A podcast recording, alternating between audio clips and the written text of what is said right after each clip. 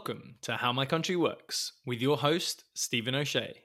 Next up, located in the Caribbean, with the capital Bridgetown, a population of 287,000, and functioning as a parliamentary democracy, is Barbados. On the 24th of May 2018, the island nation of Barbados succumbed to a wave unlike any that usually wash up against its sandy shores. After over a decade in opposition, the Barbados Labour Party swept to power in a landslide election, not only introducing the country's first female leader, the current Prime Minister, Mia Mottley, but also securing every single seat in the 30 seat parliament. Since then, the government has embarked on dramatic reform and is set, later this year, to officially remove the British monarch as its head of state. But why is it that this country, that secured its independence almost 50 years ago and is better known as the home of one of the queens of pop, Rihanna, still even has Queen Elizabeth as its head of state. In order to dive a little bit deeper into this and the historical and political climate of Barbados, I'm joined on the show by Professor Trevor Burnard, Professor of History at the University of Hull. Professor Burnard, welcome to the show. Well, thank you for inviting me on this in this podcast to talk about the history of Barbados. I'm delighted to be here. Well, we're delighted to have you. Could you just start by giving us a bit of a history of Barbados? I think one of the things that I'd emphasize straight away in terms of talking about Barbados is its particular geography. Why is that?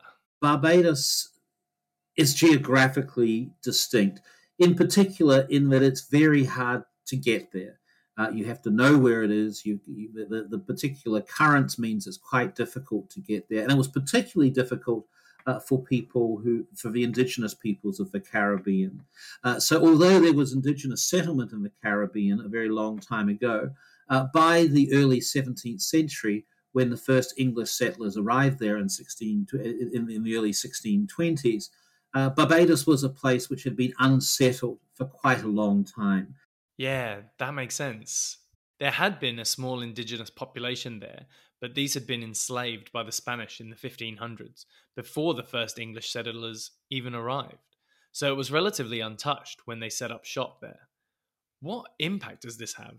That makes a very big difference. It wasn't a place that was part of a Caribbean, a part of indigenous uh, uh America, which means that when Barbados was settled in the early 1620s uh, by English settlers, uh, following on from the settlement of St. Christopher and Nevis uh, early on, and, and, and attempting to create an English empire in the Spanish America, it was uninhabited.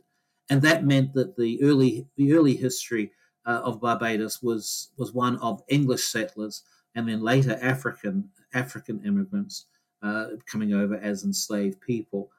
Right. So the English settlers can basically just start establishing a colony on the island straight away and instantly begin bringing over slaves to grow sugar, which is highly sought after at the time.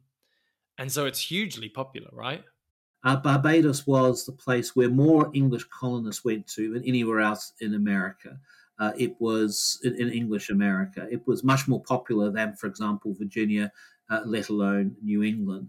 Uh, and they went there to make money, to establish themselves in the island, and to create a particular type of culture. It was a get rich quick type of place. It was highly exploitative of the environment, of people, uh, of money. It was a place where people uh, very much wanted to, to make a lot of money, go home quickly, uh, and lord it over everybody else. Wow, it sounds pretty full on. What drives all of this?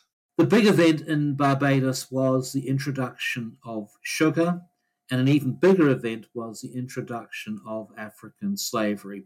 Of course. And that's despite slavery really having been eradicated in Britain. But these plantations are hugely successful.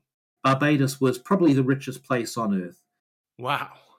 Well, it was the richest place on earth for the those fortunate owners of enslaved people, say the 175 large planters who had 150 or so enslaved Africans uh, and it had created a particular type of society, uh, which was to then spread out of Barbados to North America, to the rest of the Caribbean, uh, and created all the things about slavery and plantation we know in the 18th century. And that's why Barbados is important. It's world important in the 17th century. Whoa. So, actually, a lot of ideas of slavery as we know it started in Barbados. That's incredible. But then, how does the country deal with the abolition of slavery in 1834? Um, enslaved people in Barbados became free.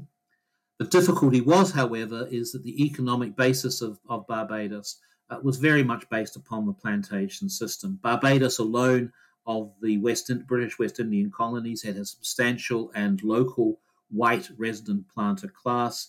It was completely devoted to the plantation system, which means that even though from the 1830s onwards enslaved people were free, to an extent that freedom was a bit illusory because they still had to work uh, in, in, in, in cutting sugar. Right. So even though they gain their freedom, they're still kind of stuck on this island and need to work on the land that is still owned by the white plantation owners. It's only as we get into the 1900s and the early labor movements start to form, including the formation of the Labour Party in 1937, who we touched on earlier, that things start to shift and change. And this eventually leads to independence in 1966. Why does it take them so long to break away from Great Britain? Among the among the British islands of the Caribbean, it was always most notorious or most conspicuous uh, for being able to replicate British culture. Uh, the, the, the the idea of one of the, the nicknames for Barbados is Bimshire, um, so that so that it does seem like a um, in many ways a place which uh, is very similar to, Bar, to, to Britain. It still is a place uh, where British people go to um, and um, they have large houses. Um, and, and, and, and, cultivate British culture we can think of this, and one of the things for which Barbados is most famous, which is its its extraordinary talented, extraordinarily talented cricketers. Interesting. And this kind of speaks to the relatively significant population of people of Caribbean descent in the UK as well, and its popularity as a tourist destination for British people. This tourism has really transformed the country's economy as well, right? Barbados has diversified uh, in the last 30 years. It's less dependent on sugar than it was. Uh, it's more it's it's done very well in regards to tourism, and it's it's uh, got very sophisticated uh, IT and, um, and, and and other other high tech industries. Uh, its GDP is relatively high for a Caribbean nation, um, and it's always been extremely politically quiet and and and, and settled.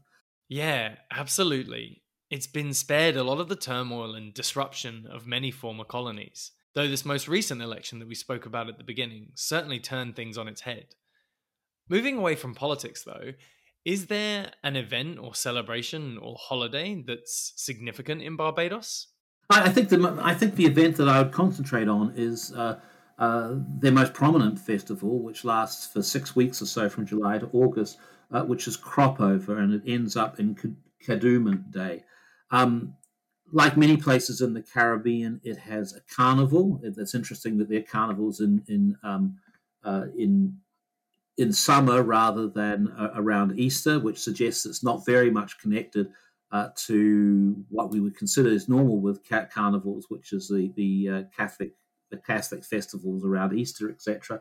Um, Barbados is a strongly Protestant uh, country with a strong religious orientation. But crop over, which has lasted now for 200 years, uh, celebrates the end of a sugar harvest and it involves a whole lot of festivals, uh, fetes, plays, um, all sorts of, of, of, cultural and arts activities, lots of ways in which people in uh, in, in, all parts of Barbados, from Bridgetown, its major city, to small villages and and agricultural settlements uh, get together to celebrate. And I think it shows um, it, it, shows in that way just the enduring importance uh, of agriculture, the plantation system, and that crop of sugar in particular in defining a certain type of Barbadian identity. If Barbadians, Barbadians define themselves uh, in relationship to Britain, uh, they also define themselves very much in relationship to the plantation system and to sugar in general. Um, and that ends up in a in, in, in a, a, carnival time, which is, is, which is pretty good. Wow, it's so interesting to see how it ties back like that. Well, thanks so much for your time today. That's great. Oh well, that was that was fun. I hope that was. I'm glad that that, that worked for you. Absolutely. I think that's also the perfect place to end the show. Thanks so much to my guest, Professor Burnard. Join us next time where we'll be exploring the Eastern European nation of Belarus, which has been in the news a lot this year. As always, please do rate us on your podcast app and recommend us to any friends that have a hankering for political knowledge. Follow us on Instagram at How My Country Works for extra insights and facts, and there you can message us around anything else you'd like to know about Barbados or any other country. This podcast is produced by Stephen O'Shea, and sound editing is by Ashley Brown. See you next time, and remember to keep asking how my country works.